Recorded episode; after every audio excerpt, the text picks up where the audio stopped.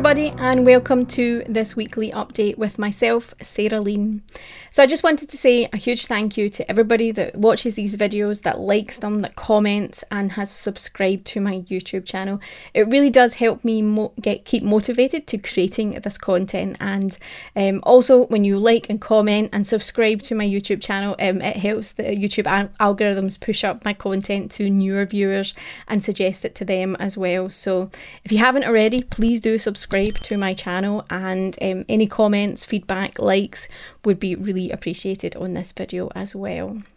Now, in terms of Azure news, I want to cover off three things that have been happening this week. Now, the first is something we actually talked about last week. Um, so, Azure Blob Storage versioning has now went generally available. Now, the versioning capability within the Blob Storage um, is automatically creating Blob um, a version or a snapshot of your files, so that if something happens, if you overwrite something, you delete something, um, if an application interacts with something and, and erroneously writes over that version of the file, you've got other versions that you can pull back and make live again. Um, and that is just a great feature to save you having to invoke your backups, having to dig out whatever backup you had and restore all of that. So the versioning helps you be a bit more proactive and a bit more interactive with that as well. And if you watched last week's video, you'll remember that I spoke about how AZ Copy now has the ability to interact with those different versions of files with from that command line. Um, and I'm actually still working on that blog um, around that, so it should be out next week um, if I can find a slot in our blog ca- uh, calendar. But yeah, that's that's now generally available. That versioning within Blob Storage, so it's fully supported within your production environments. Now, the second bit of news is in terms of Azure cost management. Now, a lot of customers um, are running hybrid clouds. They're running some services in AWS and some in Azure, and maybe some in other clouds as well.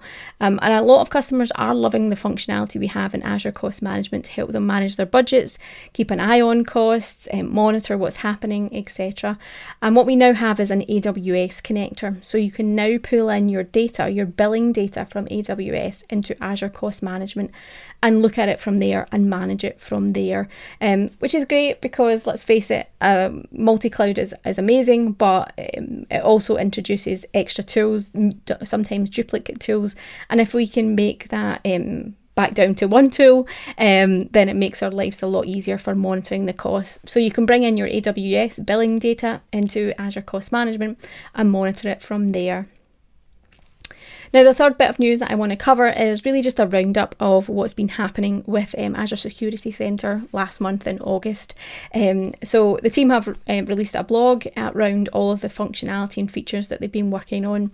So, there's things like consolidated uh, policies and recommendations. They've got different asset views, which are in preview, so you can have a look at your asset management. Um, and there's a few other things as well. So, I'll post a link to that um, and definitely check that out and see what the team have been working on in August. Um, another thing to shout out about is the Azure security team are doing a bunch of webinars over the next four or five weeks um, around different topics. Um, things from how to configure Azure Security Center right into things about just general cyber um, security that you should be thinking about in your environment. And we're sharing some of our knowledge with you in order to help you um, improve your security posture. So um, I will post a link to those. Those those um, webinars will be live or they'll be recorded, so you can definitely check them out if they don't match your time zone or if you can't match it. Um, just being there live with the team. But yeah, um, definitely something to check out as the security team are giving up their time to share some knowledge. So definitely take advantage of that as well. Now, in terms of my own personal news, I've been um, busy creating some content. I've got a presentation next week to deliver internally to some people around remote presentations and how how to do that successfully and what to do if it goes wrong.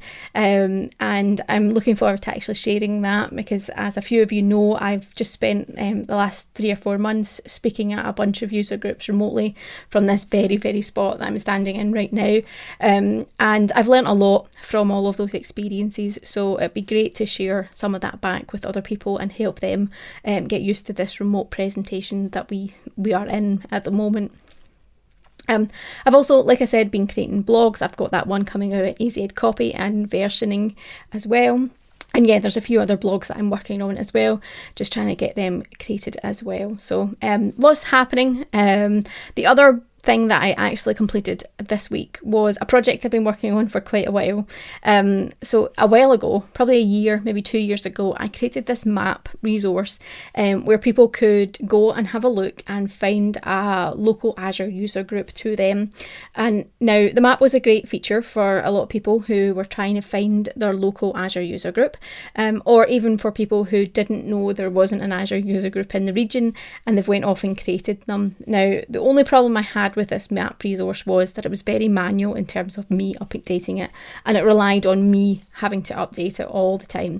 Um, so I created the list based on user groups that I knew about, um, and then other people told me about them either through Twitter, email. Um, I even had a form for people to fill in at one point, and um, it was a bit manual. It was a bit time consuming. It wasn't a, a great feature. Um, there was a lot of things I wanted to do on top of it, but couldn't um, what I've now done is completely changed it. So I've dabbled in Hugo, which is a blogging platform, and I've created a website with all the user groups that were on that map now in this website.